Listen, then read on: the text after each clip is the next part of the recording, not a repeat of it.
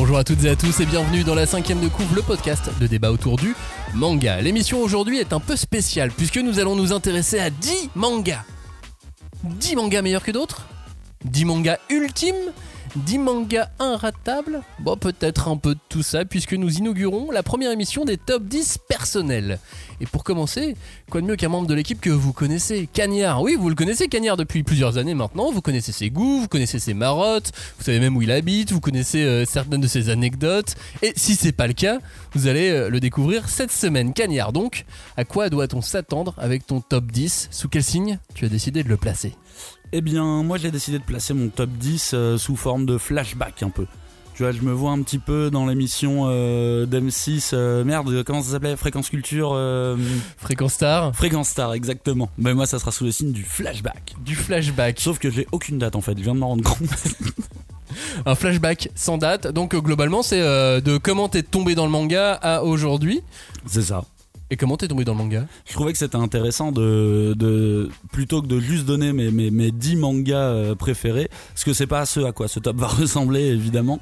Je me suis dit que ça serait marrant de revenir sur les différents moments, les différentes lectures du coup, où je suis vraiment tombé amoureux du manga et ce qui fait que maintenant je participe à un podcast manga depuis des années.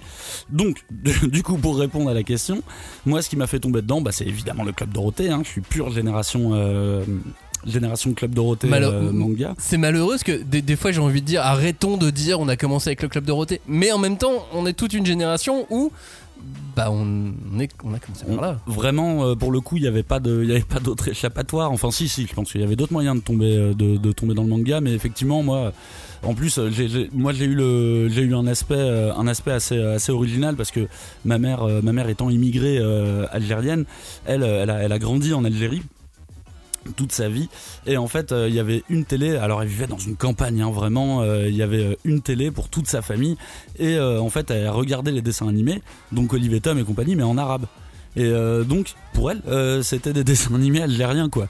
Du coup quand elle est arrivée en France elle m'a mis devant des mangas en disant bah ça c'est des dessins animés algériens, c'est une partie de ta culture aussi quoi, regarde. Et c'est hyper drôle parce que du coup elle m'a mis devant des dessins animés ultra violents type Ken le survivant alors que j'avais je sais pas 4-5 piges tu vois, quelque chose comme ça.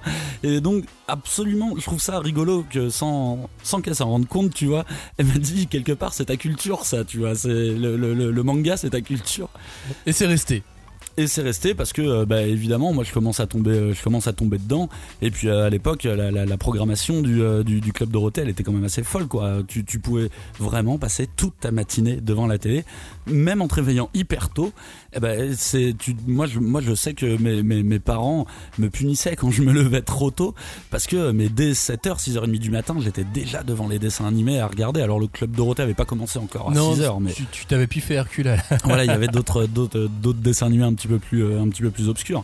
Puis là t'enchaînes quoi, c'est vraiment Olive et Tom a été hyper important à ce moment-là parce que déjà dans le dessin animé, enfin c'est un dessin animé hyper énergique, t'es à fond dedans, la musique évidemment, et ce qui fait que bah voilà, je suis en plein dedans, on est en plein dans le Club Dorothée Universe. Tu manges Dragon Ball, tu bois Dragon Ball, tu regardes Dragon Ball à la télé, t'enchaînes avec les Power Rangers, mais après tu vas jouer sur ta console à Dragon Ball, tu vas récupérer les cassettes vidéo pirates japonaises de ton pote de Dragon Ball, qui va te montrer la prochaine saison, et t'achètes des cartes à collectionner Dragon Ball, tu fais que ça en fait. Et on parlera peut-être pas de Dragon Ball dans cette émission. Vous, de votre côté, comment êtes-vous tombé dans le manga ? Bon, on vous écoute, n'hésitez pas à réagir. C'est parti maintenant pour la 5e de coupe générique. On ne pousse pas, s'il vous plaît. On ne pousse pas, c'est inutile. Le public n'est pas autorisé à assister aux épreuves éliminatoires. Moi, je crois que je pourrais être un très bon ninja. À quoi vous jouez ? L'heure est grave, c'est pas le moment de faire les guignols. Mais on n'a rien d'autre à faire, on peut pas sortir. On va leur faire notre attaque secrète, l'attaque de la Tour Eiffel, ils vont rien comprendre. Et il faudra aussi parler des dessins animés, notamment des dessins animés japonais qui sont exécrables, quoi, qui sont terribles. Ah, les bâtards ! Oh, this you crazy mother... Vous écoutez la 5e de Couv', le seul podcast où l'on peut disséquer, dépecer, charcuter et aimer les mangas choisis par Kanyar. Et pour en parler donc, il y a Kanyar. Salut Kanyar. Salut Maximilien. C'est une phrase avec 3 fois Kanyar. Ouais, parce que du coup, on aura 3 fois plus de Kanyar dans cette émission. Toutes les infos d'ailleurs sur l'émission sont sur la 5e de Couv'. Et maintenant, vous avez la possibilité de laisser des commentaires sur Spotify depuis 4, 6, 7 semaines, on vous disait que ça arrivait. Il y a quelques émissions, on en avait touché 2 mots. Et bien voilà, maintenant c'est bien arrivé. Vous avez même le choix de faire des commentaires publics ou privés, le choix de noter les émissions. Et alors sur Spotify, on ne peut noter les émissions que si on en a écouté plusieurs. Ah tiens, c'est marrant ça. Ils imposent cette règle. Tout à fait. Tu ne peux pas noter une émission que tu n'as pas écoutée. Ouais, donc même si tu veux la pourrir, tu dois la subir un peu. Exactement. C'est assez malin. Donc Kanyar, quel est ton objectif sur ce top 10 ? Bah écoute, plutôt que de faire juste un top 10 classique, je me suis dit que ça serait donc marrant d'expliquer comment je suis tombé dans le manga et que surtout au-delà des titres dont je vais parler, c'est surtout les rencontres que j'ai pu faire dans ce milieu qui est assez génial et de tous les super souvenirs qui correspondent au final souvent à chacun des mangas. C'est comme ça que j'ai réfléchi, mon truc. Et donc le premier commence quand tu es plutôt jeune. Alors tu n'as pas 4 ans puisqu'il fallait quand même avoir la possibilité de lire les mangas. Mais t'étais quand même assez jeune et c'était en vacances. Oui, c'est ça. Donc là, on est encore en pleine période Club Dorothée. Moi, je pars en vacances 3 semaines avec mes parents au camping de Valras. Tu vois, c'est vraiment les vacances, les vacances de l'année. Alors déjà, je suis le genre de gamin casse-couille qui demande à ce qu'on embarque la télé avec nous en vacances, tu vois, au camping. Et mes parents étaient quand même suffisamment sympas pour la prendre. Et donc, ça continuait Club Dorothée, tu vois, dès le matin, quoi, même pendant les vacances en short de bain, tu vois, au camping. Et malheureusement, à ce moment-là, il y a un dessin animé qui commence, qui s'appelle Fly. Et moi je suis à fond, j'adore ce manga, je suis vraiment à fond. Et d'un coup d'un seul ça s'arrête. Donc tu sais, on parle même pas de la fin du Club Dorothée. C'est juste, il y a plus d'épisodes. Cette série se termine. Et elle se termine en plus au moment le plus intense, qui est le moment où Fly va se battre contre Baran et tout. Et du coup moi j'attends parce que je sais pas à l'époque comment ça se passe la programmation de chaînes de télé, et je me dis que ça va revenir, tu vois. Je scrute le TéléZ toutes les semaines pour voir s'ils vont reprogrammer Fly, parce que j'aimerais bien avoir la suite, et ça ne vient pas. Et donc je suis au camping de Valras, et là c'est y a dans les campings il y a toujours une espèce de point presse, on va dire, qui fait en même temps tabac, boulangerie, point presse, enfin qui va organiser un petit peu la vie pendant ton séjour.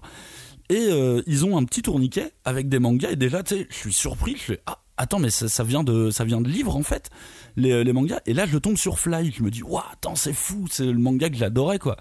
Et du coup je harcèle mes parents pour que j'achète ce manga. Je passais mon temps à les harceler, les pauvres, ils ont vraiment été sympas avec moi. Et du coup ils m'achètent le tome qui vient de sortir, parce que c'était un petit kiosque, il n'y en avait pas beaucoup. Et sauf que ça reprenait pile là où le dessin animé s'est arrêté, donc le timing était parfait. Et cet arc est sûrement l'un des plus émouvants du manga. Donc je le lis, et là je fais ouais, je me mange une claque en fait, je me mange vraiment une claque en le lisant. Quand je reviens après les vacances, là je me dis c'est sûr, il me faut toute la collection. Là je découvre ce qu'est un manga, je comprends un petit peu ce qu'est un manga. Je vois qu'il y en a chez Mammouth, qui est un ancêtre de Supermarché. Et du coup je commence à m'organiser pour que toutes les semaines, quand on va faire les courses avec mes parents, ils m'achètent un petit manga. Bon, c'était pas évident toutes les semaines, mais j'arrivais à en avoir un par semaine à peu près. Et même ça, c'est un moment qui est assez fort dans ma tête, parce qu'il y a un jour ma mère me laisse au Mammouth, et elle me laisse au rayon manga en train de lire. Et elle va faire les courses, et quand elle revient, je suis en train de lire un tome de Fly, je suis en train de terminer un tome charnière, et je suis en train de pleurer en fait, je suis en train de pleurer dans le magasin. Et ma mère, ne sachant pas trop ce qui se passe, elle pense de base qu'elle vient de me faire agresser, qu'elle vient de me faire taper ou un truc comme ça, et elle me fait qui t'a tapé et tout, et je fais mais non maman, c'est Popu, il est mort et tout. Elle me fait quoi, c'est le manga qui te fait pleurer et tout. Moi je vais pas, elle commence à m'engueuler, elle dit mais je vais pas continuer à t'acheter des mangas si tu pleures et tout, alors que j'essayais de partager ce truc, c'est super beau maman ce qui vient de m'arriver. Il n'y avait aucune réception de l'autre côté, et j'en avais même honte, tu sais quand j'étais petit, quand il est arrivé ce truc là, j'en ai eu honte, j'en ai pas parlé à mes potes, parce que je me suis dit j'ai pleuré devant un livre en fait, c'est chaud, tu vois, il n'y avait même pas de musique, c'était pas un Disney, genre c'est pas j'ai pleuré devant Bambi, j'ai pleuré devant un livre dans un rayon de Supermarché, quoi. Ouais, mais Popou c'est plus fort que Bambi. Ah bah moi je trouve ça beaucoup, dans ma vie en tout cas ça a été beaucoup plus marquant. La mort de la mère de Bambi, je ne la connais pas personnellement. La mort de Popu, je la connais par cœur.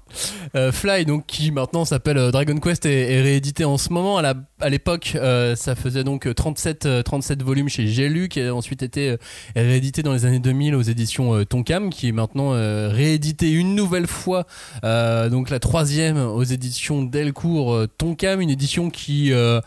Quelques défauts, effectivement. Quelques retards, quelques défauts, il y a un peu de tout. Il y a un petit peu de tout, mais en attendant, Dragon Quest, ça reste le premier et le plus célèbre des mangas qui a été adapté d'un jeu vidéo. Parce que ça, c'est pas non plus donné à tout le monde. Je vous renvoie d'ailleurs vers l'émission qu'on avait fait sur les adaptations de mangas et ses liens avec le jeu vidéo, où effectivement, bah ouais, Dragon Quest, c'est un petit peu l'énigme au milieu. T'as eu d'autres tentatives comme ça d'adaptation. Tu peux avoir Pokémon quelque part, mais ça reste quand même aussi ce manga important qui vient de la culture jeu vidéo. Et depuis, ils n'ont pas fait énormément d'autres choses, à part Beats de Vandelbuster. Ouais, qui vient de reprendre. Je sais que l'un des auteurs a été un petit peu malade. Bon, Beats, je trouve ça quand même un peu moins bien, parce que c'est vraiment c'est à peu près la même chose que Fly, mais un petit peu moins bien fait, j'ai l'impression. Ouais, mais tu vois, il y a quand même une grosse adaptation animée au Japon qui est vachement bien, hein. Elle n'est pas arrivée, qui n'est pas forcément arrivée en France au même moment ou de la même manière que Fly a eu. En tout cas, il n'y a pas eu la même exposition pour Beat. Et puis c'était obscur, Dragon Quest à l'époque, ouais. En France c'était obscur. Moi, je n'ai pas tout de suite compris que c'était adapté d'un jeu vidéo. Après, j'ai compris que en fait, ces personnages-là dans le jeu vidéo, ils n'existaient pas. Et alors en fait, si, on m'a dit qu'il y avait un jeu Dragon Quest avec les persos de Fly. Donc moi, il y a eu tout un cheminement où j'ai commencé à entendre parler de Dragon Quest, mais pour le jeu vidéo, tu vois, j'avais vraiment pas fait le lien entre les deux. Limite, pour moi, Dragon Quest, je l'estampillais un petit peu plus Toriyama, vu qu'il avait fait les chara-design sur certains jeux. Très clairement. En tout cas, oui, donc Koji Inada a repris peu ou prou Beat the Vandelbuster, parce qu'il a eu énormément de soucis de santé. Et pour Riku Sanjo, le scénariste, lui, il est parti travailler sur la licence Kamen Rider. Ok. Une licence qui est pas ouf en France, qui fonctionne pas. Non, mais au Japon, c'est un truc de malade. Et quand je dis la licence, c'est-à-dire qu'il écrit pour les séries. D'accord. Et là, il a aussi écrit pour la suite d'une série qui se passe, un manga qui s'appelle Futopi, qui est sorti aux éditions Michel Lafon. D'accord. En France. Pour le manga, mais ça reste très Sentai dans l'esprit. J'en avais parlé il y a quelques temps de Futopi, mais avec un nom très très compliqué à retenir. Bon, en tout cas, ça c'était ton numéro 1, ou en tout cas le plus ancien. C'est donc Dragon Quest, la quête de Dai, ou autrement appelé Fly, qui arrive ensuite. Ensuite, on avance quelques années plus tard. Je suis à la fac, ça fait déjà quelques années que je lis du manga, et là j'ai envie de parler de Naruto, parce que c'est assez marrant, parce que à cette époque-là, je me sens en total décalage, parce que moi j'ai l'impression que on est très peu à lire des mangas. Tu vois, autour de moi, il y a très peu de gens, on est quelques-uns, mais on est très peu. Et là, quand j'arrive à la fac, tout le monde me parle de Naruto, et je me dis mais qu'est-ce qui se passe, ils lisent pas de manga et ils connaissent Naruto. Et en fait, j'avais pas vu venir l'effet animé qui a débarqué en France. Et t'avais à la fois les animés sur Game One, et surtout t'avais l'explosion du piratage internet, tout simplement, de Kazé, Emule, tous ces trucs là qui faisaient que l'animation avait explosé. Et je me souviens que c'était assez marrant, parce que moi, n'aimant pas trop les animés, je me suis retrouvé en galère dans Naruto, parce que tout le monde était en avance par rapport à moi, vu que moi je continuais à suivre le manga. Et j'ai eu des moments de spoil qui étaient assez intenses, parce que l'animé allait plus loin que la publication française du manga. Et c'était assez drôle d'avoir même parfois des conversations avec des gens à l'université, parce que souvent je prenais un manga avec moi, tu vois, à la fac pour lire, quoi. Et ils étaient un petit peu dans l'incompréhension de pourquoi j'achète des mangas alors que l'animé est gratuit sur internet, tu vois. Et c'était des conversations hyper intéressantes, parce que pour moi c'était logique. Il y avait un côté j'aime le travail de cet auteur, évidemment que je veux participer. Et c'était vraiment de l'inconscience pure, dans le sens où ils étaient pas malveillants, genre si je peux ne pas payer, je m'en fous. C'était plus, ils avaient pas réalisé que même quand tu regardes un animé, ça vient d'un créateur, d'un auteur, d'un artiste, et que comme si toi tu faisais quelque chose, t'aimerais bien être rémunéré pour ça aussi. Et on avait eu en fait, c'était un peu mes premières discussions éditoriales au final que j'ai eu dans ma vie, quoi. Et des discussions sur le piratage à une époque où le piratage n'était pas comme ce qu'il est aujourd'hui en plus. Ah bah non, il était tellement décomplexé, tu vois, le piratage à l'époque.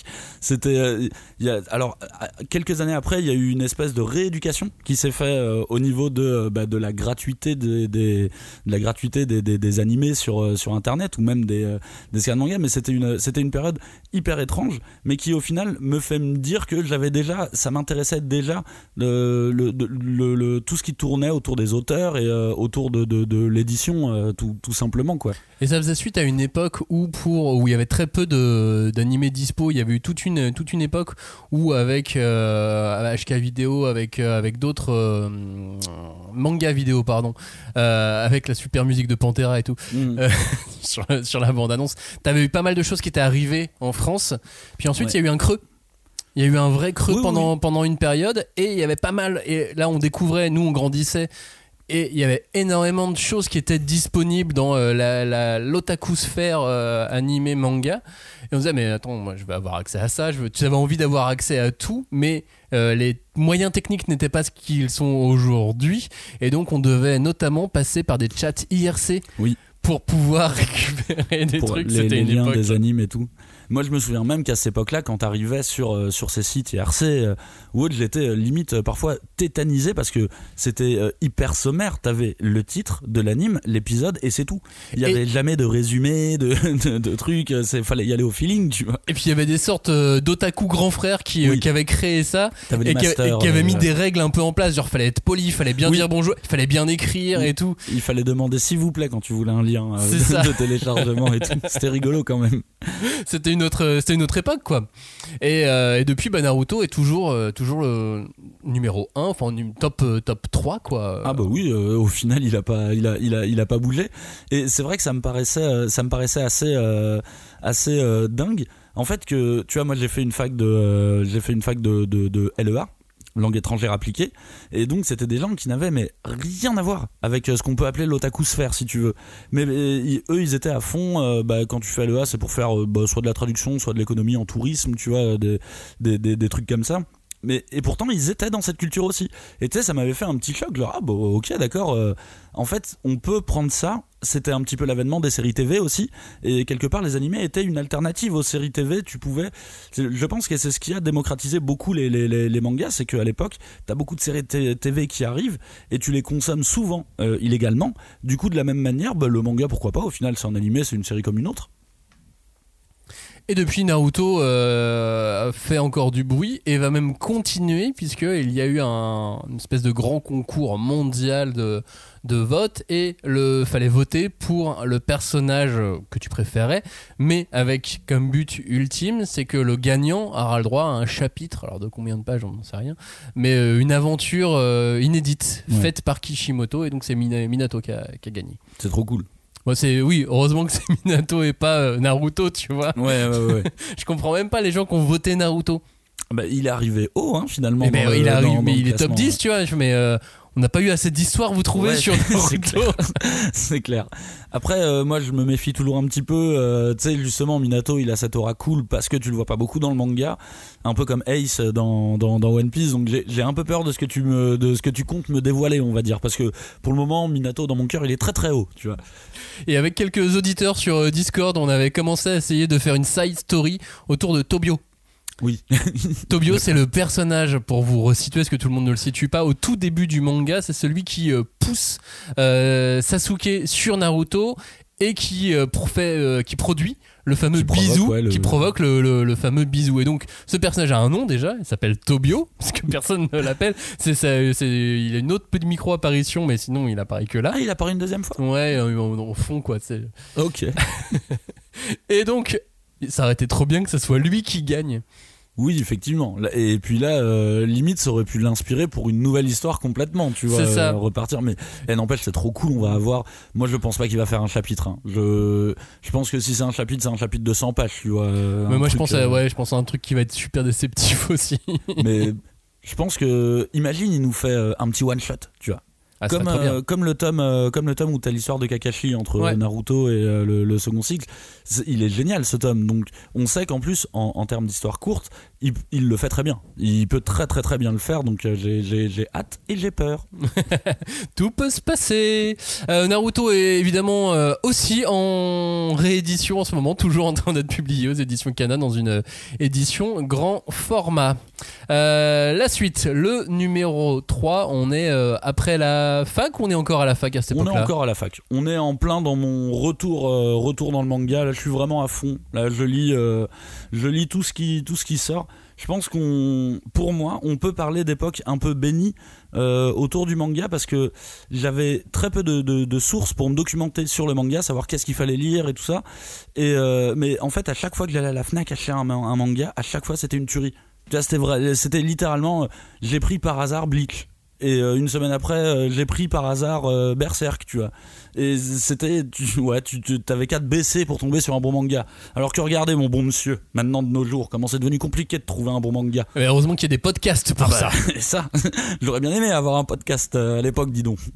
Les podcasts n'existaient pas encore. Et donc, quel est ce manga qui t'a marqué en 3e position ? Et ben là, on arrive forcément à Slam Dunk. C'est une période qui est assez rigolote pour moi. Je joue beaucoup au basket encore en plus à l'époque. Et là, en fait, ce qui se passe à l'époque, c'est que mes parents me laissent la maison 2 semaines. Ils partent en vacances. Ils me laissent avec ma sœur. Hein, je suis pas tout seul, avec ma grande sœur. Ils nous laissent la maison, sauf que bah voilà, tu laisses la maison à 2 gamins de 16 piges, 17 piges, tu vois, pendant 2 semaines, ça a été le squat énorme à la maison. Tous mes potes ont dormi à la maison pendant 2 semaines, sans discontinuité, à jouer à la console, à fumer, à boire, enfin à faire que de la merde, quoi. Et donc voilà, ils nous laissent la maison. En plus, ils ont rempli à ras-bord les placards de bouffe pour 2 semaines, qui vont être terminées en 2 jours, évidemment, vu que tu nourris 30 personnes, tu vois, oui, à peu près. Eux avaient prévu pour 2 personnes. C'est ça. Et pendant et en plus c'est les vacances, oui. Maintenant que je me souviens, en plus c'est les vacances, donc ils ont vraiment tout bien choisi. Mais ils avaient confiance en vous, un truc de malade. Bah, après la maison, ils l'ont récupérée en état. Par contre, ils savent pas ce qui s'est passé dans la maison. Et pendant ces 2 semaines, je rencontre un mec qui est un pote de pote, tu vois. Il s'avère qu'il lit du manga aussi. Et je fais, ah, trop cool et tout. Et bon, il capte que je joue au basket et il me parle de Slam Dunk. Il me dit, ah mais tu connais pas ce manga qui est génial. Alors moi je l'avais déjà vu à l'époque, j'avais déjà vu les couvertures un peu, mais je m'y étais jamais trop intéressé. Et du coup il me dit, bah attends, je vais te passer les tomes. Et le gars m'amène chez lui et me file directement les 32 tomes de Slam Dunk. De toute façon, il venait squatter chez moi après, donc il n'y avait pas de souci. Et voilà, c'est un de mes meilleurs souvenirs de lecture de manga que j'ai. On arrive chez moi, il est 18-19h à peu près, tu vois. On se pose, on roule quelques pets. Alors attention, il faut pas fumer, c'est pas bien, surtout quand tu lis des mangas. Et je commence à lire. Et en fait, je ne m'arrête plus de lire. Je ne m'arrête plus du tout. Et en même temps, grâce aux différents effets, tu vois, narcotiques, on va dire, je pense que je tiens vraiment la durée et je me lis Slam Dunk d'un coup. Je lis les 32 tomes d'un coup, vraiment. Et j'ai vraiment ce souvenir des gens qui viennent chez moi, qui repartent, tu sais, c'est l'hôtel, quoi, vraiment. C'est que des potes, hein, évidemment. Et moi, je bouge pas de mon canapé. Je suis en train de lire Slam Dunk. Et depuis le tome 1, je ne lâcherai pas. Et je ne parle à personne. Vraiment à personne. Et quoi. T'as pas un pote qui t'a dit, c'est bon, arrête 2 minutes. Si, évidemment. Mais ils ont pas été trop relous, tu vois. Ils ont vu je pense qu'ils ont vu la passion, tu vois, dans l'œil du tigre. Je suis en train de lire un truc de ouf. Puis il y avait un autre de mes potes, qui du coup s'est joint à la course au bout d'un moment, tu vois, donc il m'a rattrapé très vite, mais du coup il fallait que je lise vite pour lui passer juste après. Et ça c'est un putain de merveilleux souvenir de lecture et de moments de, bah, j'allais dire de partage, mais pas du tout, parce que c'est vraiment un moment que j'ai vécu avec moi-même, tu vois. Slam Dunk, avec un film qui sort cet été en France, le film qui adapte la dernière partie du manga, qui sort donc le 26 juillet. Le manga a eu sa réédition en version classique. Alors ça, ils appellent ça une star édition, mais c'est une version juste propre, oui, hein, voilà. Double propre, normale, qui est intégralement disponible. Slam Dunk, faut quand même se le dire, parce que c'est pas un manga ultra célèbre en France, alors qu'au Japon, à l'inverse, c'est un manga, mais qui fait partie du top 20 de l'histoire du oui, manga, carrément, quoi. Et Slam Dunk, c'est celui qui a survolé toute l'époque de l'âge d'or du Weekly Shonen Jump, donc qui a permis au Jump de faire des ventes phénoménales. Et aujourd'hui, quand le film est sorti au Japon, ça a évidemment fait un carton. Et on se rend pas compte à quel point Slam Dunk, c'est un manga qui est important dans l'industrie et dans la culture, dans les deux à la fois. Ouais, c'est une institution en fait. Et d'ailleurs là, le nouveau film, j'ai vu qu'il était en sélection pour le festival d'Annecy. Donc tu vois, on en voit rarement quand même des adaptations de manga au festival d'Annecy. Et de tous les retours que j'ai eu pour le moment, apparemment, c'est du très très bon. Et sachant que Slam Dunk en plus c'est un manga qui a failli ne jamais voir le jour dans les pages du Jump, puisqu'il a gagné un prix, c'était le prix Tezuka à l'époque, et les mecs qui votaient pour le prix c'était des anciens, tu vois, et donc ils avaient une façon de voir le manga très tezukienne, avec une façon de voir les choses, même si c'était pour le Jump, très carré, très avec les nomenclatures à l'ancienne, etc. Et donc Slam Dunk, ça s'inscrivait pas dans leur vision des choses pour gagner le prix Tezuka du Jump. Ouais. Donc ils ont voté contre. Puis il y a une partie qui a vu que le manga, que l'auteur, que ce Inoue avait un certain talent, il y avait un truc, et ça s'est joué à quasiment rien, et ça s'est joué au fait que l'un des votants, un des anciens, un des vieux, était absent ce jour-là. D'accord. Parce qu'il était malade, et donc sa voix n'a pas compté, et il y a eu une voix de plus. Ça s'est pas joué à grand chose, quoi. Ça s'est joué à une absence. Ouais, ça c'est un rigolo. Petit peu ça. Mais oui, voilà, du coup Inoue, une star dans mon cœur, sûrement le meilleur d'entre tous. Évidemment, quand on parle de Slam Dunk, on peut parler de Vagabond aussi, et de Reel à côté. Tous ces mangas sont géniaux. Slam Dunk, je continue religieusement à me relire le dernier match chaque année, tu vois, ça a toujours pas bougé, quoi. J'ai fait ça, j'avais 16 ans, 17 ans, tu vois, au final, et je continue à le faire encore maintenant. Vagabond, je me souviens que le plaisir est dingue, parce que là pour le coup j'avais pas les thunes pour me le payer, quoi. C'était vraiment trop cher, j'étais un peu en galère de thunes à l'époque. Il y avait l'habitant de l'infini qui était à côté, c'était le même prix, j'étais là, ah là là, lequel des deux je fais, je sais pas trop. En même temps je bosse en librairie à l'époque, donc je peux les acheter à prix un peu avantageux, mais je peux pas trop dépenser. Mais c'est fou, parce que Vagabond m'a donné cette impression de lecture magnifique, de beauté parfaite, de vraiment de tout. Chaque case est un tableau, et je vais regarder chacun de ces tableaux, je vais me faire une putain de visite du musée de Vagabond, quoi. On a eu donc Dragon Quest, Naruto, Slam Dunk. Quel est le quatrième dans ce chemin de vie entre toi et le manga ? Là on revient un petit peu en arrière, mais j'avais envie de parler de D.Gray-man, parce que c'est un manga qui chez moi a été très important. Quand j'ai lu, ça m'a vraiment fait un choc. Et on en parle peu de D.Gray-man, parce que en plus le manga a été stoppé pendant un long moment. Oui, et il reprend, là il est en train de reprendre, je crois. Ça a repris un peu au Japon, avec un tome qui sortit en octobre de l'année dernière, et qui sortira donc en France au mois d'août cette année, normalement. Ok. Moi je vais les laisser avancer un petit peu avant de reprendre ma lecture de D.Gray-man. Mais voilà, je sais que c'est une série qui est hyper importante, parce que ça me rappelle exactement cette époque où on n'avait pas beaucoup d'argent, et du coup on faisait les collections à deux avec un de mes meilleurs potes qui s'appelait Guillaume, et du coup on était hyper on devait réfléchir nos trucs, genre quelle collection toi tu fais, quelle collection moi je fais, et pour pas marcher sur les plates-bandes de l'autre, et pouvoir lire un maximum de titres nouveaux en fait. Et donc on se retrouve à ces vacances-là. Lui il bosse, il va aux vendanges, et moi je reste en région parisienne, et je bosse dans une librairie à côté. À boire le fruit des vendanges. Oui, très clairement, oui. Il m'en a ramené un peu, et tu vois, c'est trop marrant, parce que je lis D.Gray-man et je suis là, waouh, c'est super violent pour un shonen, j'adore. Et le tome 1 de D.Gray-man, je le trouve vraiment parfait en termes d'ambiance et tout. C'est génial, et même pas que le tome 1, hein, tout le. C'est... Le tome 2 avait battu, ou s'était mis à des niveaux records à l'époque de sa sortie au Japon. Ah ouais, dans des tomes, mais ça m'étonne pas, parce que le récit est prenant à la première page, et c'est assez dingue. Et du coup je lis ça, ça sort en plein été, je lis le tome 1 et je suis là genre waouh, j'ai découvert un tome de fou, une série de fou. Quand Guillaume il va revenir des vendanges, je vais lui montrer, ça va être trop dingue et tout. Et en plus moi je me dis, il est au milieu des vendanges, tu sais, dans la campagne, évidemment qu'il va pas trouver de manga là-bas, il revient de vacances, et lui aussi a acheté D.Gray-man, tu vois.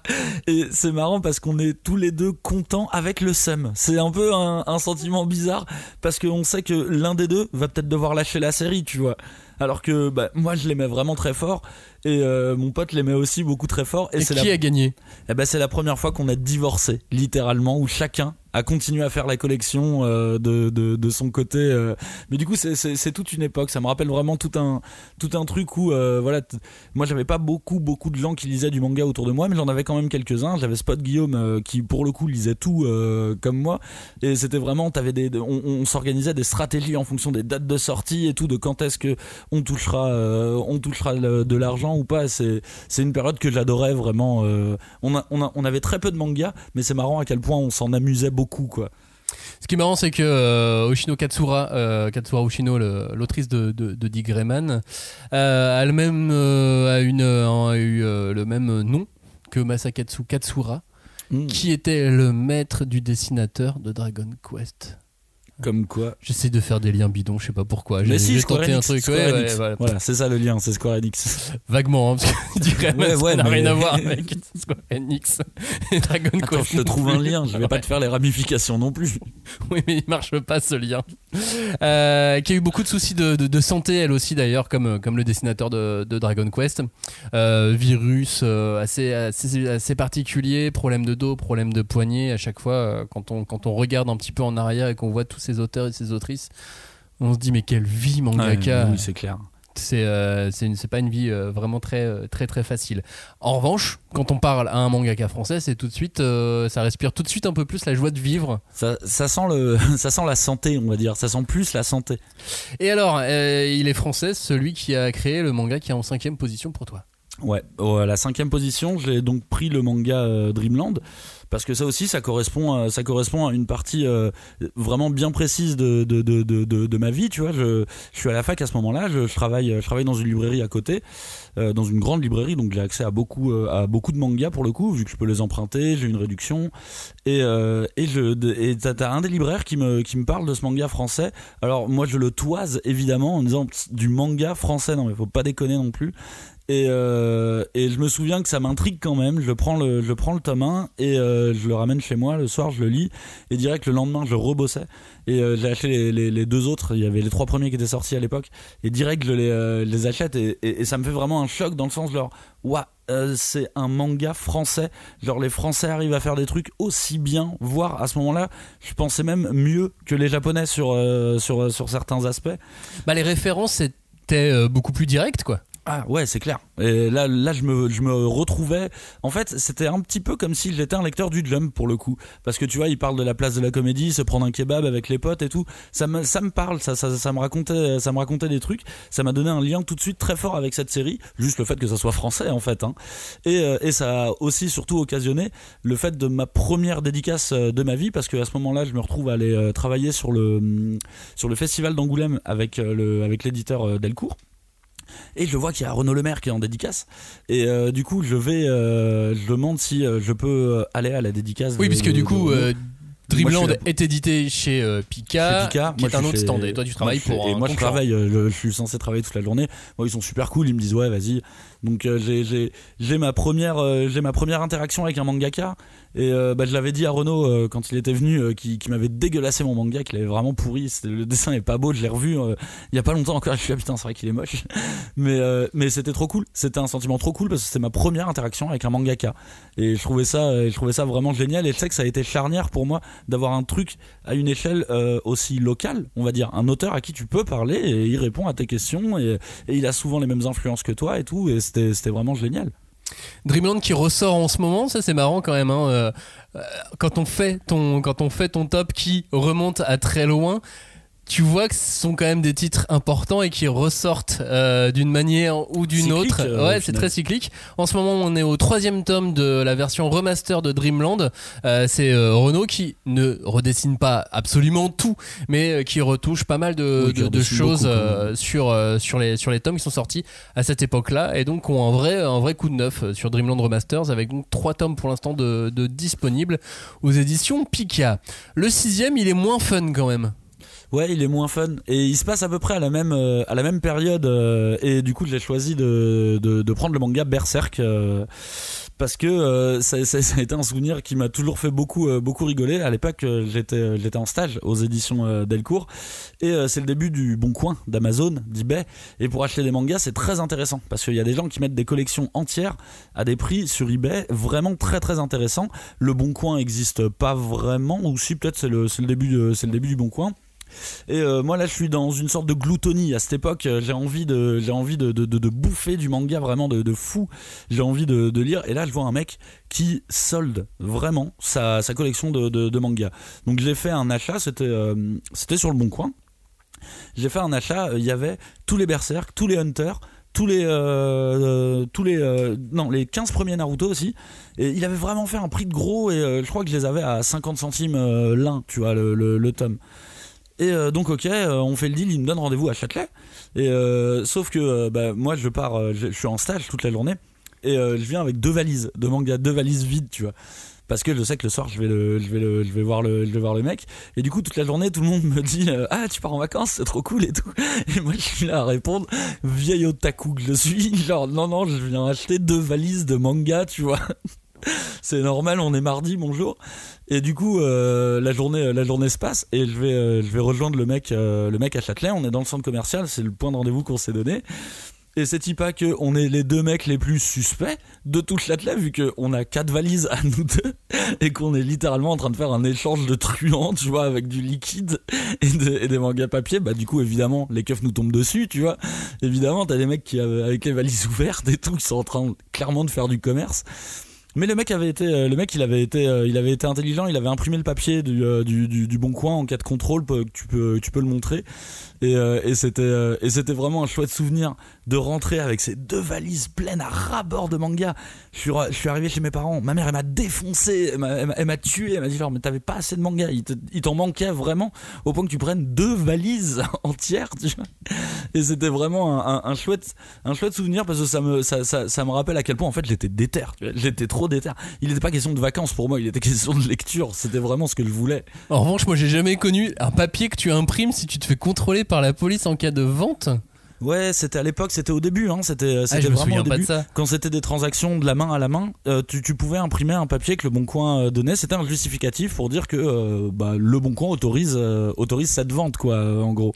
Alors que toi, on n'avait pas besoin d'eux pour faire la vente. Non, normalement non, mais leur autorisation. Mais ouais, c'est un super souvenir d'être au milieu de Châtelet avec les deux valises à s'échanger les trucs m'étonnes. Et tout. Et donc c'est comme ça que tu as acquis Berserk, et que tu t'es lancé dedans. C'est ça, et là on est 5 ans après ma découverte de Berserk, parce qu'en fait Berserk je l'ai déjà commencé à lire il y a quelques années avant, je lis le tome 1, et en fait je me fais chier comme un rat mort, vraiment, et du coup je décide de pas lire la suite, et pendant 5 ans tu vois, j'entends parler de ce manga, mais je suis là, franchement je vois pas pourquoi les gens sont fascinés par ce titre, quoi. Et du coup 5 ans plus tard, en fait c'est parce que le mec les vendait pas cher que je les ai achetés, je me suis dit bon c'est l'occasion, puis là, tout le monde en parle, et là c'était vraiment 50 centimes le tome, tu vois. Je me sens que le mec m'avait expliqué que c'était sa meuf qui lui avait demandé de virer les mangas, tu vois, et que lui il avait accepté, il les vendait un peu à contre-cœur, quoi. Et du coup j'achète ces tomes là, et ça me renvoie directement à un autre souvenir qui est ma lecture du coup de Berserk. Je suis dans le métro pour aller à mon stage, et là je suis en train de lire pile le moment où c'est le sabbat, et j'ai un enfant à côté de moi qui est assis dans le métro. Et sauf que j'essaye de me pencher pour pas qu'il voit trop, parce que c'est dégueulasse, mais en même temps j'ai trop envie de savoir ce qui va se passer. Et ça typiquement c'est un souvenir de lecture qui est hyper important pour moi, qui est vraiment marrant, que je m'en souviens. Berserk qui alors contrairement aux autres n'est plus vraiment qui est pas réédité, mais qui est toujours en cours. C'est juste qu'on sait pas quand est-ce qu'arrivera la suite, quoi. Oui, c'est ça. On attend gentiment. Mais ça fait encore un de ces titres qui est toujours en cours. C'est marrant que dans ces choix de ces titres, tu tombes à chaque fois sur des choses qui sont encore plus ou moins dans l'actualité. Parce que c'est pas un truc que tu t'es donné, tu vois. C'est vraiment ta vie à toi, quoi. Oui, pour le coup, mais c'est vrai que c'est rigolo de voir à quel point certains titres sont forcément cycliques, et quelque part ça veut dire qu'on entretient bien ces licences, et c'est une bonne chose. Ouais, carrément.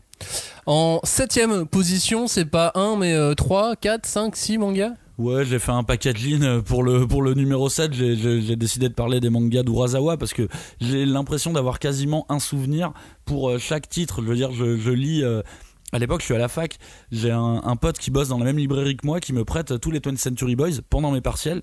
Et ben, je me souviens que j'ai foiré mes partiels à cause de 20th Century Boys parce que j'ai commencé à lire le tome 1 après une bonne session de révision. Et après, j'ai plus lâché le manga. J'ai lu tout. Et c'est toujours un souvenir que j'adore parce que je me suis évidemment planté à ce parcel comme personne. Mais j'étais tellement content de cette découverte de lecture que j'en avais rien à foutre d'avoir raté ce partiel. Je peux parler de Monster aussi, j'ai un souvenir très particulier. C'est une époque où je travaillais à la FNAC Montparnasse en libraire manga aussi, et je me suis retrouvé à conseiller Monster beaucoup. C'était les fêtes de Noël, donc il y avait beaucoup de parents qui venaient prendre des mangas pour leurs enfants. Moi, ma technique, c'était de leur vendre un manga à eux aussi, tu vois, et de faire comprendre que le manga, c'était pas uniquement pour les ados, c'était pour les adultes aussi. Donc j'y allais beaucoup à coups de Monster. Monster, je trouve que c'est un manga assez parfait pour faire rentrer les gens dans le manga, surtout que c'était l'époque où Dexter cartonnait. Moi, je vois un petit lien de filiation entre les deux, et il s'avère que pendant le mois où je travaille à la FNAC de Montparnasse, il y a Charlotte Gainsbourg qui se pointe, qui vient acheter des mangas pour son fils, et je lui vends Monster, je lui fais mon pitch habituel, je lui vends Monster, elle le prend. Et 2 jours après, elle revient me voir pour prendre la suite. Elle me dit « Ah, vous aviez trop raison !» Et ça, je crois que de toute ma carrière de libraire, ça sera mon plus haut fait d'armes, tu vois. Mais du coup, c'est un souvenir qui est hyper précis aussi, quoi. Charlotte Gainsbourg, qui en plus a toujours bien aimé le Japon, qui allait à plusieurs reprises, le pays en lui-même. Oui. Et ce qui est très drôle, c'est que je suis allé dans un quartier au Japon, du côté de Shinjuku. Il y a plein de petits bars qui sont pas très accueillants pour les étrangers, donc on essaye d'en faire un, d'en faire deux. Je suis avec quelqu'un qui est bilingue en plus, ouais. Mais qui est étranger comme moi. Et donc on se fait un peu virer. Et puis il y en a un qui nous dit « Ah si, installez-vous. » Cool, c'est vraiment, c'est un truc très typique et tout. Et donc la femme commence à nous entendre parler français. Elle fait « Mais vous parlez français ?» Oui. Et là elle commence à parler français, mais elle parle une sorte de vieux français. Ah. Je fais, les Acadiens Non, et du coup je fais mais c'est marrant cette japonaise avec un accent japonais mais qui a une façon de parler français très vieille. Et là elle nous explique qu'en fait elle était en France dans les années 60, okay. Qu'elle a traîné avec Gainsbourg et toute la team à faire tout ce qui était possible de faire à cette époque là, et donc quand elle est rentrée au pays elle n'a pas reparlé français autrement qu'à cette époque-là, donc elle parlait dans les années 2000 le français des années 60-70. D'accord. Elle parlait un peu avec le titi parisien du coup. Il y avait une sorte de ça, mais avec l'accent japonais. Alors dans le choix des mots, c'était des vieux mots et ainsi de suite. C'était très marrant.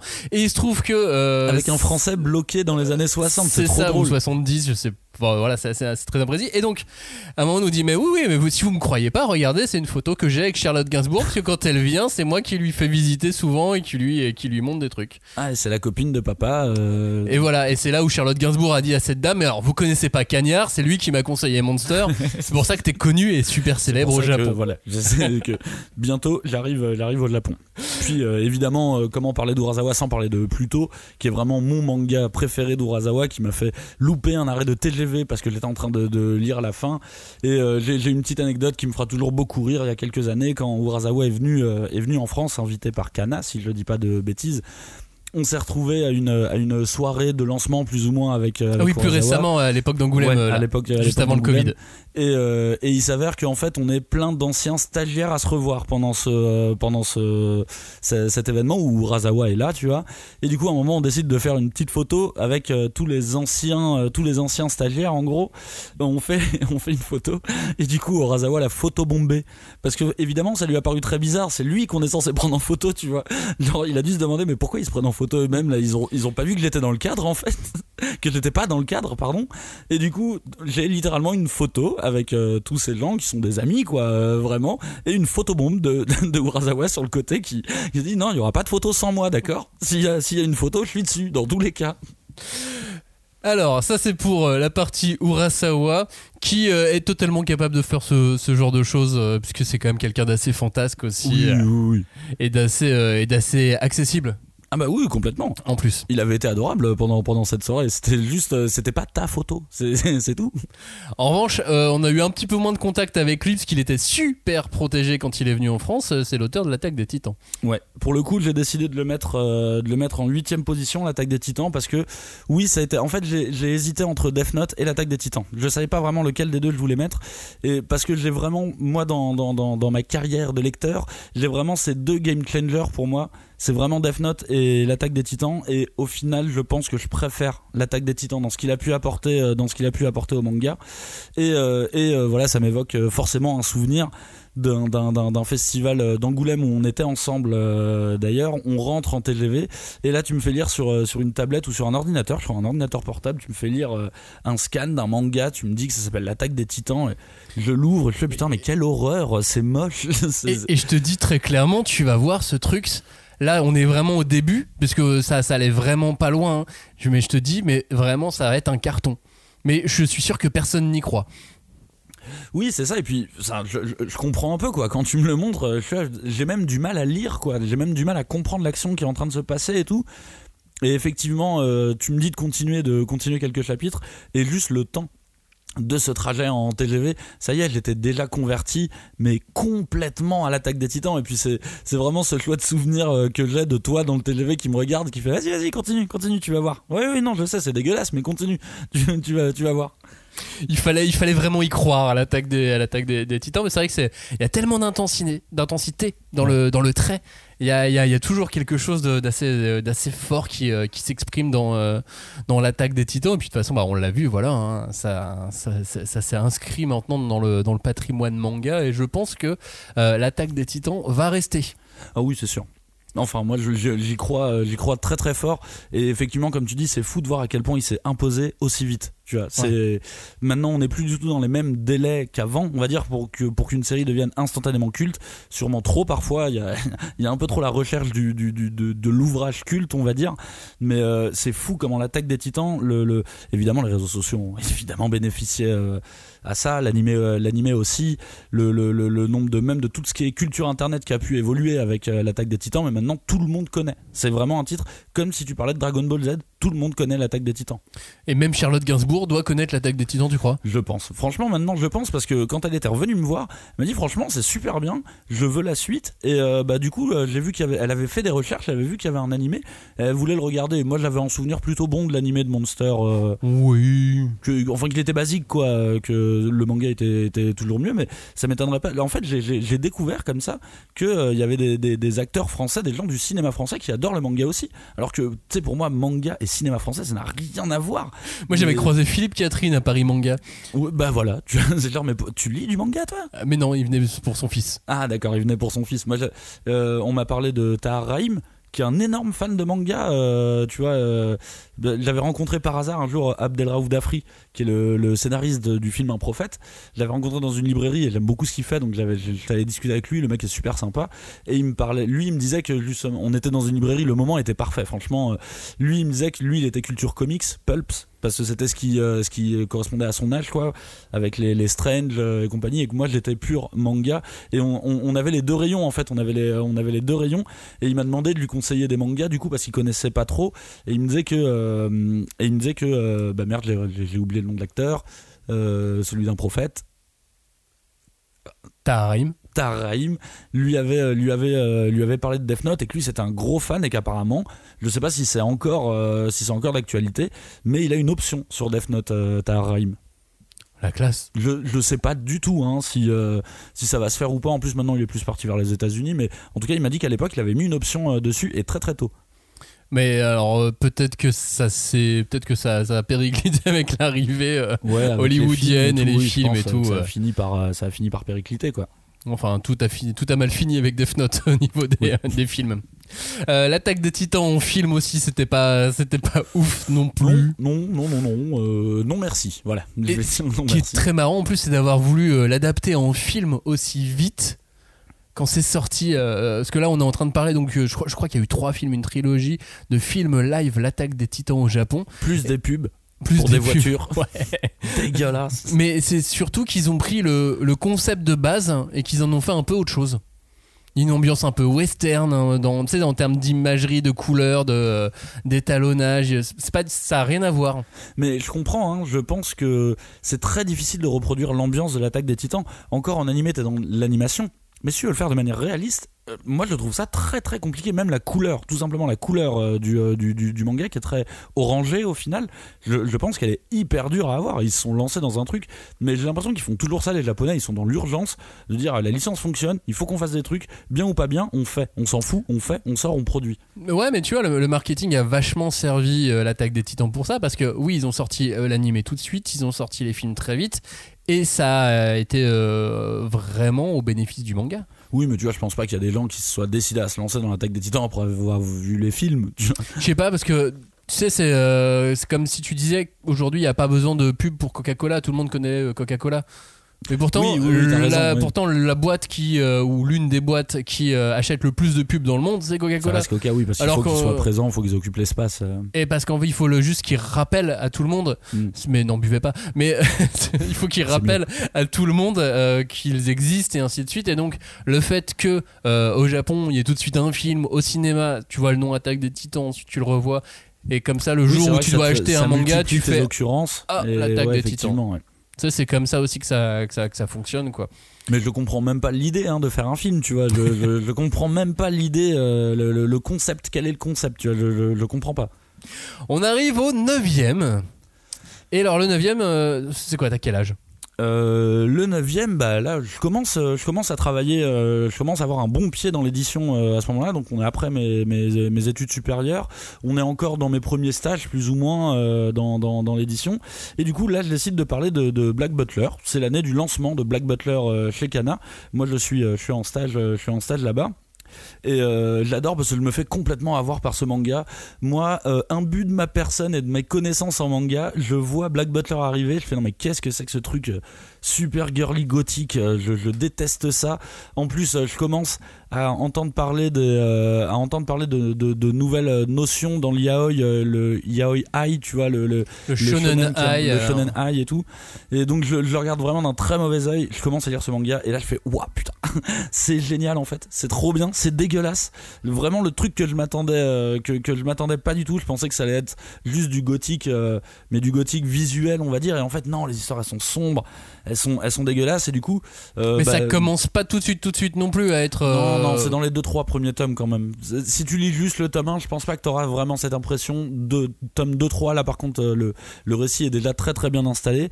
Et puis et puis forcément du coup ça me rappelle une anecdote de manga, parce que voilà c'est le lancement Black Butler, donc on a une animation Black Butler sur place sur le stand de Japan Expo. Et moi ça me rappelle un souvenir de stage. Donc je suis stagiaire sur le stand Kana, et on nous prévient, comme ça peut arriver parfois à Japan Expo, les Japonais qui débarquent. Et là c'est les Japonais de la comédie musicale Prince du Tennis qui débarquent sur le stand Kana. C'était pas vraiment prévu, mais ils débarquent, ils sont là. Ils sont là, t'as 4 idoles de la comédie musicale qui débarquent. Personne ne connaît. C'est-à-dire que les ventes de Prince du Tennis, on était déjà pas très très élevées, hein. Il faut dire qu'on était à une époque où ça se vendait encore moins le manga qu'aujourd'hui. Mais alors, aujourd'hui, il ne se vend toujours pas beaucoup de Prince du Tennis. Non, toujours donc, pas. Imaginez-vous à l'époque.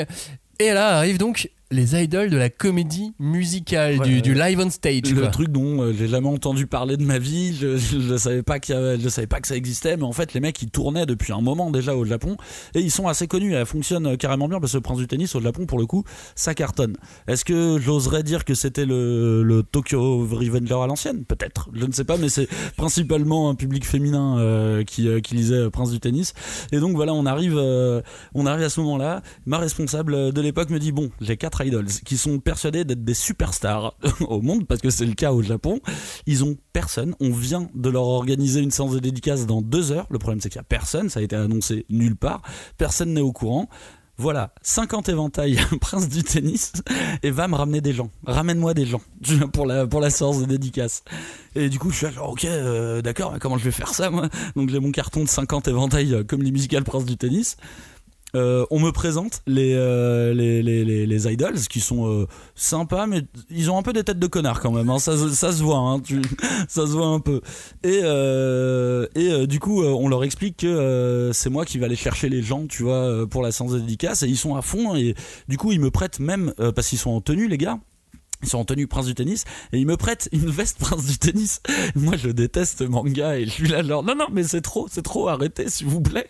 Mais bon, je suis obligé de la mettre, la veste Prince du Tennis, et du coup je me retrouve à courir aux quatre coins de Japan Expo, et je me retrouve limite dans la peau d'un chasseur d'enfants, tu vois, parce que je vais voir des gens que je connais pas, et je leur dis t'aimes les idols, ça te dit de venir à une dédicace d'idols, tu vois. Évidemment les gens, en plus j'ai pris le parti de pas leur présenter comédie musicale Prince du Tennis. Je leur disais, il y a une rencontre avec des idols, tu vois, est-ce que tu veux venir, regarde ils sont super beaux les mecs et tout, et ça avait été vraiment un bête de souvenir, parce que je me sentais vraiment comme une espèce d'agresseur, tu vois, un truc qui va voir des filles plus jeunes que lui et qui leur dit tu veux venir à une séance de dédicace, ça t'intéresse de faire de la photo? Et d'ailleurs j'étais tombé sur un mec un peu chelou comme ça, tu sais les mecs bizarres de Japan Expo là, qui sont vieux tout seuls avec un appareil photo et qui prennent en photo les cosplayeuses, et cette fois là je me suis embrouillé avec un mec comme ça, justement parce que le mec le voyait très bien ce qu'il faisait, et moi j'étais allé voir justement les jeunes filles pour les amener à la séance de dédicace, et du coup je les dégageais en mode genre non mais arrête, ne me fais pas genre t'es un fan, tu sais même pas en quoi elles sont cosplayées, t'es juste un vieux vicelard, va-t'en s'il te plaît. Et ça c'était il y a une quinzaine d'années, plus ou moins 15 ans. Ouais, c'est ça à peu près. Et surtout je réussis. Et ça veut dire que ces idoles ont aujourd'hui la quarantaine. Ah oui, tiens, c'est vrai, je me suis jamais demandé. Et surtout je réussis, tu vois, je ramène tellement de monde que le stand explose vraiment, tu vois, il commence à avoir besoin d'agents de sécurité maintenant, parce qu'en fait j'ai rameuté trop de monde. Et du coup les Japonais ils sont à fond, ils sont là genre ouais, yes, t'as assuré et tout. Et je me dis mais quelle est cette partie bizarre de ma vie, tu vois, où je suis allé demander à des jeunes filles ça te dit d'aller voir des idols? Racoleur pour idols, comme au Japon au final. Bah oui, mais en même temps t'as fait ce métier du coup pendant très longtemps. Ouais, ensuite c'est ça. Ça c'était donc le 9ème, qui était donc Black Butler et Prince du Tennis, hein, dans tes deux mangas favoris, ton top 10 ça. De la vie. C'est ça, bien évidemment. Et alors quel est le 10ème, puisqu'on arrive à la fin de l'émission, on a promis un top 10, il nous faut donc un 10ème. Évidemment, et pour le 10ème ça a été compliqué, mais j'ai décidé de prendre Doro et Doro de Kyu Hayashida chez Soleil, parce que ça correspond aussi à une période de ma vie très précise. J'emménage dans le Nord, j'emménage chez toi d'ailleurs quand j'arrive dans le Nord. Et ensuite t'emménages à côté de chez moi. Et après j'emménage à 100 mètres de chez toi, effectivement. Tu sais, moi je m'accroche bien, hein, quand je suis accroché, je pars pas vite, hein. Et du coup pendant que je squatte chez toi, je squatte un mois chez toi, j'ai accès à tous tes mangas, à toute ta collection de mangas, donc je pioche, je te demande des petits conseils et tout, je pioche dans ta bibliothèque, et je tombe sur Doro et Doro. Et là, je trouve ça génial. Je découvre la folie en manga. Je suis un gros lecteur de manga, mais je suis aussi un gros lecteur de comics. Et parfois dans le manga, il y a un côté un petit peu humour qui peut me manquer, que je retrouve beaucoup plus dans le comics ou dans le franco-belge. Et là, Doro Doro me fait exploser de rire et absurde à l'extrême. Et dans le même temps, tu vois, il y a Soil qui sort aussi. Sachant que Hayashida Kyu en plus se connaît, et Kaneko se connaissent bien en plus. Oui, ils se connaissent bien, et du coup c'est comme s'ils découvrent une nouvelle facette du manga. C'est comme si c'était du manga, du seinen, hein. c'est toujours du seinen, mais c'est du seinen un peu cynique, un peu moderne, je trouve, quelque part quelque chose que je n'ai pas dans Berserk par exemple, ou dans Zetman. Là j'ai quelque chose qui est différent, qui a un ton différent en tout cas, avec une partie underground, mais une vraie histoire malgré tout d'aventure ou d'enquête ou science-fiction, mais une vraie histoire. C'est pas comme ces mangas underground totalement explosés qui vont dans tous les sens. Là y a on te raconte quelque chose, c'est carrément structuré dans ce, en fait c'est un chaos qui, je pense, prend énormément de temps à montrer. Je pense qu'il y a rien de simple dans montrer le chaos, et c'est ça qui fait l'une de ses grandes forces. Et à Kaneko aussi, et du coup ça me rappelle Kaneko évidemment à ce moment-là aussi, parce que je travaillais dans l'édition, et c'est une année où on avait invité Kaneko à la sortie de Soil en France, et c'est un super souvenir, parce que cet auteur est génial, vraiment, c'est une crème, il est magnifique. C'est la meilleure relation avec un mangaka que j'ai eu, je pense, de toute ma carrière. Déjà tu peux lui parler directement, il parle anglais, donc tu peux lui parler directement, ça change tout, ça change tout. Quand t'as un traducteur, t'as forcément de la perte, t'as forcément de la modification. Là tu peux parler avec lui, c'est trop cool. Alors il parlait bien anglais, mais bon c'était quand même un peu faiblard comme les japonais quoi habituellement, mais tu pouvais vachement bien t'en sortir avec lui. Et puis lui c'est un punk quoi, il fait la teuf, donc il vient à Angoulême, en plus il est en sélection au FIBD, donc il a décidé de tout arracher. Il vient avec sa femme et son fils et il a dit vas-y tous les soirs je vais me bourrer la gueule et tout, il est en cuir et c'est que des bêtes de souvenirs de tu vois, où c'est encore une rencontre où voilà au final on danse jusqu'à pas d'heure avec Atsushi Kaneko, c'est trop cool tu vois. Cette année là en plus on avait fait venir un autre auteur américain de comics qui s'appelle Brian Azzarello, qui est une star du polar en comics. On avait fait une belle table ronde autour du polar hardboil, c'était super et tu vois ça me fait sauter à Brian Azzarello que je rencontre, qui est génial, qui est un New York pur cynique, new-yorkais vraiment cynique de ouf, qui m'a envoyé chier la première fois que je lui ai parlé, mais c'est parce que c'est son truc tu vois, c'est comme ça qu'il teste le mec, il t'envoie chier d'abord. Ah ouais, c'est une porte de prison quand tu le rencontres la première fois. C'est les autres qui m'ont dit ça, ils m'ont dit c'est un vrai New Yorkais, c'est un vrai New Yorkais, il va te tester. Et c'était un super souvenir. J'ai terminé la soirée avec lui complètement bourré et il est en train de me dire que je l'assure parce que je réussis à le ramener dans sa chambre d'hôtel parce qu'il est trop bourré pour y aller tu vois, pour y arriver. Et tout ça c'est encore des souvenirs voilà où tout se mélange, où en fait mon monde grandit de plus en plus. À chaque fois plus j'avance, plus mon spectre grandit, mon spectre de rencontre, mon spectre de lecture. Et c'est vraiment c'est pour ça que j'avais envie de faire ce top dans ce sens là, de revenir sur des moments, parce qu'au-delà des livres c'est vraiment pour moi c'est des rencontres, des moments, des souvenirs, des très bons souvenirs. C'est ce qui fait que et d'ailleurs ce podcast sera un de mes souvenirs du manga aussi.